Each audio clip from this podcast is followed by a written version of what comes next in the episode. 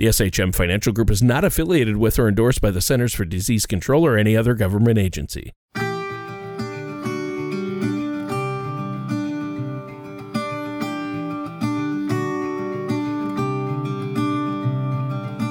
This is Malatsky on Money with Stan and Lee Malatsky from the SHM Financial Group. When a part of your financial strategy is out of tune, your long term goals, your retirement savings, and your legacy can all suffer. With many years of experience in the financial industry, Stan and Lee provide their clients and prospects with the information they need regarding Social Security, retirement income planning, wealth management, and much more. Listen in as we address your financial concerns and provide helpful strategies to put you on the path to achieving your retirement goals. And now, here is Malatsky on Money with your hosts, Stan and Lee Malatsky. Good morning, everyone, and welcome back to the Malatsky on Money podcast. Um, I am Lee S. Malatsky, uh, partner with the SHM Financial Group, as well as the Malatsky Tax Advisory Group, a fee only RIA platform. We have with us Mr. Stanley H. Malatsky as well, And good morning to all. and our co host, Tony Shore. Good morning, Tony Shore. Well, good morning, guys. Lee and Stan, thanks for having me on your show. Great to be here with you guys once again. And I- I'm excited about this one. I've had a great week. Got a lot done once again. I've been uh, kind of checking off that to do list uh, out in the yard and around the house since the weather's been a little better. Pretty warm, though, but uh, otherwise, I'm great. How about you, Lee? What have you been up to? Oh, just, you know, raising rugrats and doing our thing here. Uh, why don't you Why don't you tell them about the uh, pool that you put in because the kids couldn't go to camp? Oh, So Lee- wow. So Lee put in one yeah. of these. Oh, yeah. He put in one of these above ground pools. Yeah. and it's very nice. Except he forgot to uh, remind himself that he need to treat the water, and with the storms and everything that we've had, uh, it's got to be resurfaced and redone, and the people have to come and approve it. So tell them, Lee, you've had a lot of fun this past week, Oh, and they no. haven't and and they haven't been in the water yet, the girls. So Oh, no. but all part of growing up, right, Lee? Part of growing up.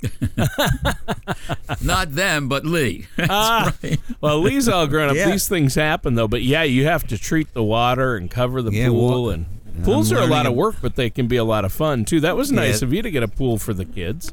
Yeah, it's an above ground pool, so it's just something to keep them out of trouble and out of harm's way and cool them off um, while they're trying to figure out what to do the rest of their lives over the summer. right. You know, Right. we're still in we're still in lockdown here. I think we're the only state in the union that's uh, still in lockdown mode. Uh, Minnesota. to- Minnesota's basically in lockdown. They have, um, you know, most of my family's in Minnesota, and they have. They're slowly opening things back up. You know, restaurants have patio, outdoor patios open, but not inside, and things like that. And really, Yeah. uh, they're allowing haircuts now one at a time by appointment only. Uh, the bars are still not open. There's still no, you know, group gatherings. Well, we don't even have that. You know, we don't have the restaurants open. We don't have the barbershops open or the beauty salons. right. right. But if you have a dog, you can get your dog groomed. I mean, I think that's pretty amazing. You get your dog groomed, but you can't go get a haircut or a, go to the beauty bar. It's part of the government that we elected. You know, it's Oh. just biz- bizarre. But anyway, moving on to the financial world. Lee, Yes. you want to start So bringing let's, us let's in? pertain uh, related to the, the the financial world that we live in. Everyone. So here's a quote. Um, we'll roll from there. Everyone thinks about changing the world, but no one thinks about changing themselves. In the financial world, we need to have discipline, not get caught up in the V-shaped bounce that we are in the middle of. We think. Don't ignore it, but don't get caught up in it. From the bottom of the markets, um, the S&P 500 is up just in the last few months 39 that's 39 39% from where it was at the bottom in the middle of the crisis. That is completely and utterly insane. Um, Wow. it- yeah. So if you you time this thing perfectly, which nobody did or does ever, Yeah. but if you were fortunate enough to either stay in or purchase at the bottom of when the height of the panic in the middle of the the virus in the middle of the country, um, whatever, you are up 39, close to 40%. You know, if you you had a hundred thousand dollars in something, you're up 100 and f- to 140. If you had 500, you're at 700 in a matter of a couple months. You know, you, you also have to keep in mind nobody really knows ever what's going to happen. And a couple of years ago, when Lee and I wrote our book, Exit Strategies, it just brings everything to the forefront in markets like this. You absolutely must know what your exit strategy is all the time. And as Lee just mentioned, we've had a tremendous bounce from the March lows to where we are here. Where we go from here is anybody's guess, but at the same time, you have to look at what you have. You have to take your risk tolerance, which we'll talk about in a few minutes, determine how much risk you can afford to take at this particular point going forward. Uh, and remember, nobody, nobody really knows what's going to happen. And you have to prepare for a multitude of different things, especially now, especially with this economy. And let's not forget, come November, guess what we have, everybody? We have a presidential election. And we're going to have a lot of chaos and confusion pertaining to that. And we may have a new president, we may not. What does all that mean? All that'll mean something to one's investment strategy. So again, we're harping on know your risk tolerance, take your risk tolerance, and Lee will walk you into how you can do that. And also make sure you have an exit strategy. And if you haven't read our book, please give us a call at 1 800 Money SHM, and we will explain to you how you can get a copy of our book called Exit Strategies for a Secure Retirement. Wow. Okay. So- and you guys have that book. And so, if our listeners have questions about what we're talking about today and they want to get a copy of that book, I bet they can just call and make a, a no cost, no obligation consultation appointment with you and you'll meet with them, right? That is correct. We will be happy to do that if they're a listener to this program. Uh, absolutely, we will ha- be happy to do that. We can do it either by uh, video or we can do it in person, depending on circumstances and a variety of different things. Awesome. That sounds great. Now, when we talk about, we're going to talk about obviously uh, investment basics today. And let's get into this. Some of it might not be so basic to some of us uh, novices out here, right? Well, everybody's a novice.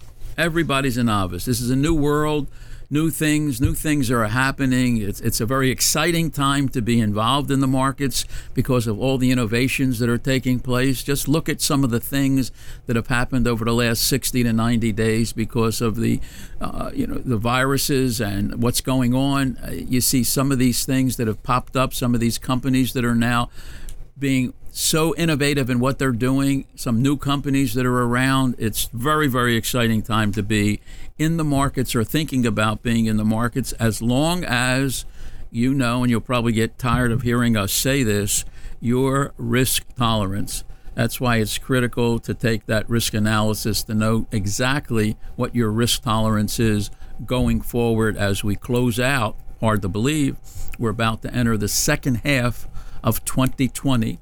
And some of us may even start to prepare to file our tax returns, even though we still have until July. Some of us will wait till the last day, but that that has to be done soon. Right, right.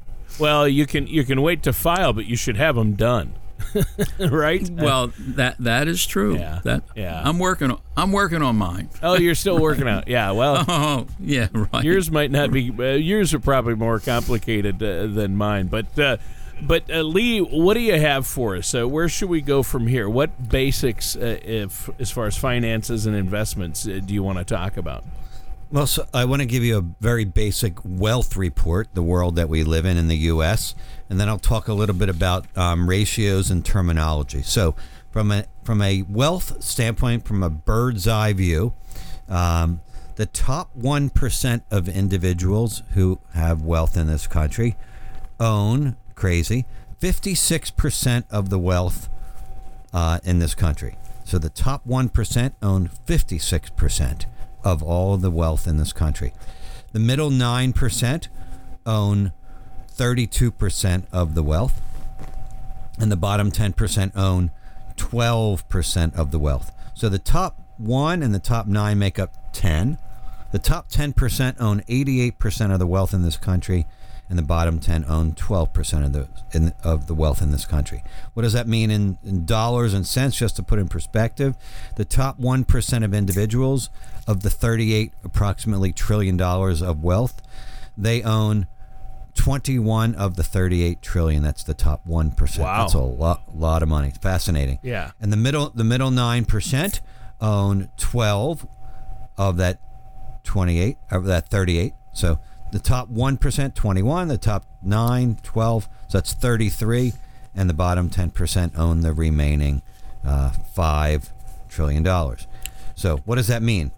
It doesn't really mean anything. It's, I think it's just a fascinating statistic. Well, what it Really, means, it- what it, it means is, is you should. Uh, I know that the, one of the main reasons I work with a financial professional and why people should work with you is to get closer, to Yeah, of uh, course. get your make your percentage bigger as you go, right? Yeah, and just to put in perspective, that's all. You know, you have to kind of take a deep dive as to where you are personally today. Um, goals, objectives, of course, risk tolerance, and tax bracket. Those are the three basic SHM isms that we always talk about. and we start with the basics. From from a basic standpoint, you also need some basic terminology. And the first term term we want to address is something called the PE ratio. So, what is a PE ratio? PE ratio is the price to the earnings of that particular company that you're looking at. So, is it is it good to have a high PE ratio or a low PE ratio? Uh, I, I tend to think it, you want to have, and, and what's really important with a PE ratio is what is the PE ratio of the stock relative to other stocks, if you're a stock picker person, to other stocks in that same category. But also, you have to keep in mind, Lee, you're probably going to mention this, but what is the direction of the price earning ratio? In other words, what is the direction of the earnings? You could have a low price earning ratio with a company that's not earning very much money and is declining. And that may be why it has a low price earning ratio. So you have to look at the trend of the price earnings ratio. What, are, what is the company doing? What are their earnings? What is the trend in relation to, like you said, what is the comparison of that company in comparison to other companies of that same industry? That's some of the things we look at when we're suggesting various things for various clients. Hmm. So, Well, In- some of in- this in- doesn't sound too basic to me, to my novice ears. well, we'll stay tuned to the next show. We'll, uh, you know make it easier for you. All right. So you know, so PE price earnings. You want to make sure that the price of whatever you're. It's like uh, give it. I'm sure you. I don't know if your wife does the shopping in your family, or you do it, or you do Amazon. But um, in today's day, it's very interesting how we purchase things.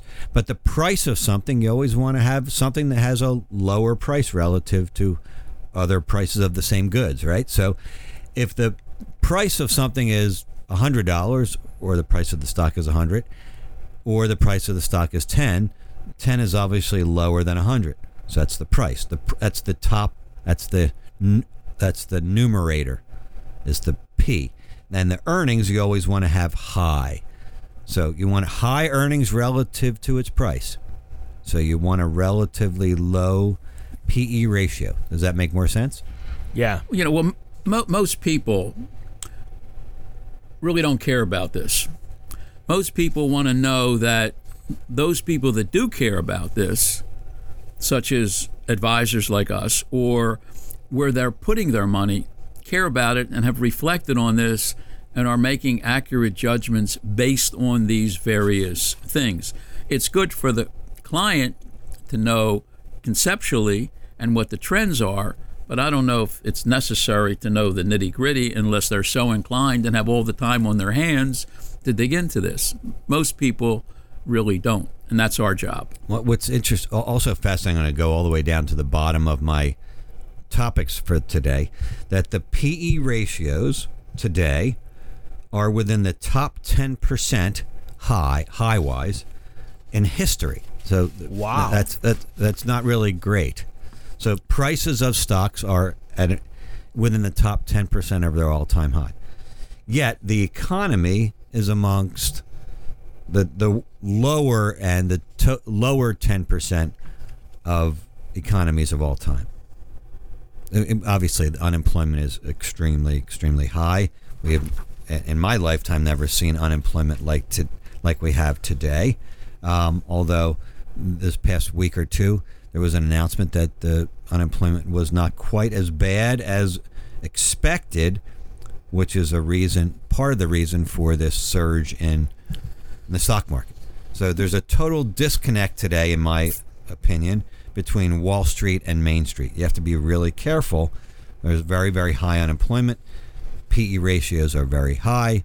The economy is is having its its angsts. You know, so you have to be very careful. The stock market is not necessarily an indicator of the economy; it's just an indicator of, um, and it's an early indicator of expectations. Obviously, very few people today, um, myself included, I don't know about you, uh, or will get on an airplane today. I think airplane uh, travel is down 90 some odd percent, close to 90 percent from where it once was, right? So that's not good. But anticipation over the next three to six months, I think airlines perhaps might be a good purchase. Why?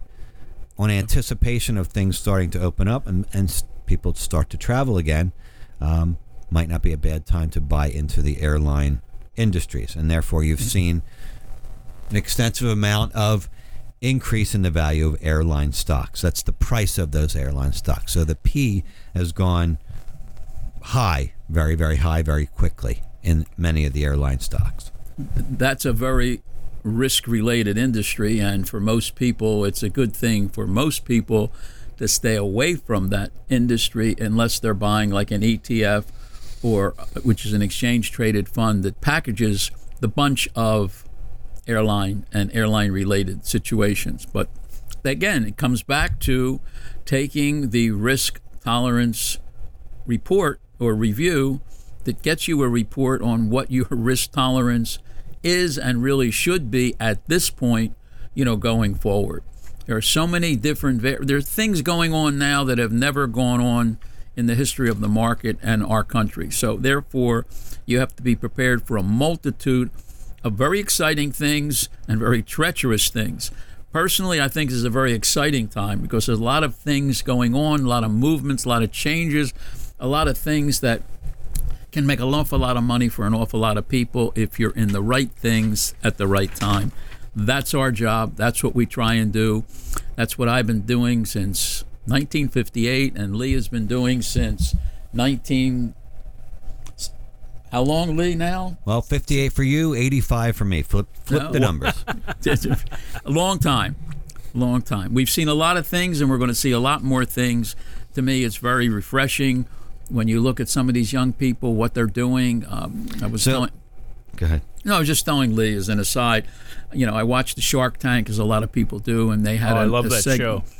Well, they had a segment. It was a repeat of something from a couple of years ago, and they brought on all these young, you know, it was all young entrepreneurs. They were like 15, 16, 17 years old. It, it was magnificent what they were doing and what they're creating. And, you know, you look around and you see some of the things, you know, I watch these two girls that are nine and what they're doing. It, it's just amazing how conceptually they're into all this kind of stuff. They're so much ahead of the curve in relation to what I was when I was nine and ten, and what Lee was when he was nine and ten years old. It's just, I think it's ex- very exciting, very I- exciting time. I think today you can make a case for what we call both bull and bear stances. What does that mean in English? How much time do we have left, by the way, Tony? Uh, we're doing good. Yeah, you We're can doing keep going. Okay.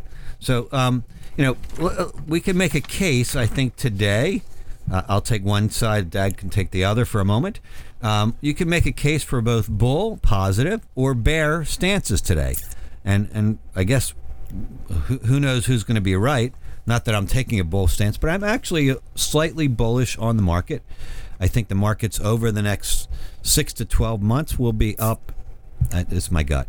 10, 10 to 12 percent from here in general um, over the next 12 months or so. So a year from now, next next, if we look at this market, my guess is about 10 to 12 percent from here over the next 12 months. So, however, if we're wrong, and depending upon where you are in your retirement process, some people can't afford, if I'm wrong, can't afford for me to be wrong, or you can't afford to be wrong if you're very, very close to retirement. If we're wrong and the markets are down and we run into a re, you know, another sad case of the virus and flu-like symptoms, etc., later in the year, and another shutdown, that could really dampen one's uh, retirement planning. Why? Early on, there is a major, major risk in people's retirement planning called sequence of returns. Very important. Uh, and we try and address it every time we speak with somebody over and over and over. But early on, pre retirement, three to four years before you retire, and three to four years after, you want to make sure that you're positioned so that if there is a significant downturn in the market um, and you're starting to extract monies from your retirement plan, if you are in the middle of extracting money from your retirement at three to four percent a year, and we run into a typhoon, so to speak, we had a hurricane, a tornado here touchdown not not that long ago. Wow! In the last couple, of, yeah, Yeah, yeah, you- the tornado. We uh, you- you- it just came came, yes, came you- upon us really quickly. Anyway, in the market, if you run into a tornado, into a storm, into a COVID issue situation, and it affects everything like this COVID virus has in people's planning, you want to make sure that you're positioned so that if the market doesn't cooperate, you are not your your assets or a good portion of your assets are not affected by a downturn in the market.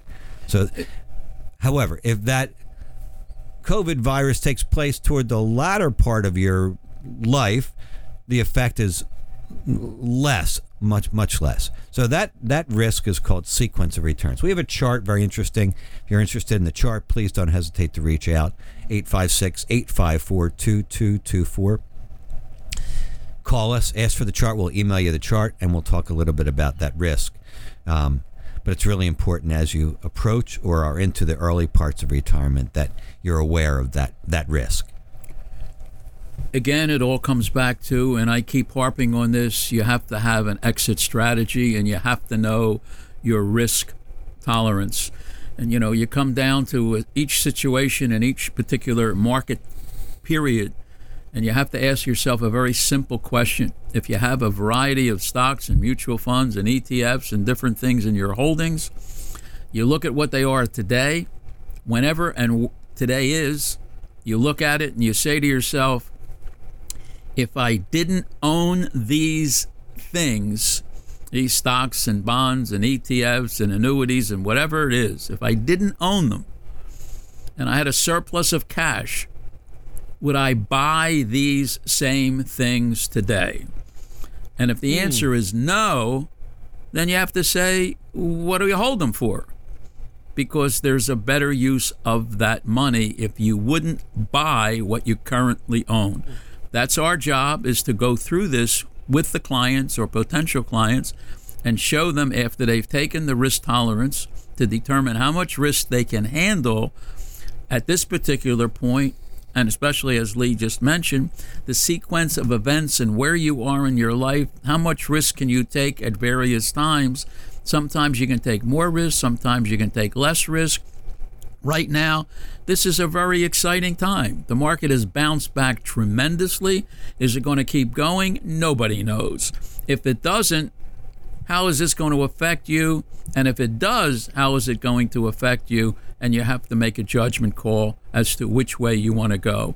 But if you wouldn't buy what you own, then you have to give serious consideration to maybe lightening up on what you actually do have. You know, as as we close in on um, retirement, or if we're in the middle of retirement, depending upon where you are as an individual, really what you need to do is just define your own personal goals and objectives. Now that the markets seem to, excuse me, have appeared to have bottomed, you need to take a deep breath and reassess what you're really trying to accomplish. So most people in their 70s, 80s, really not looking necessarily to grow that IRA.